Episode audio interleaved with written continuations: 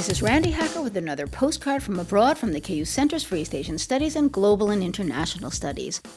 How many times have you searched for the perfect word only to have English let you down time and again? Well, that's what other languages are for. For example, that moment when your self control slips in the face of extreme cuteness or irritation and you just want to pinch the cheeks of an adorable child?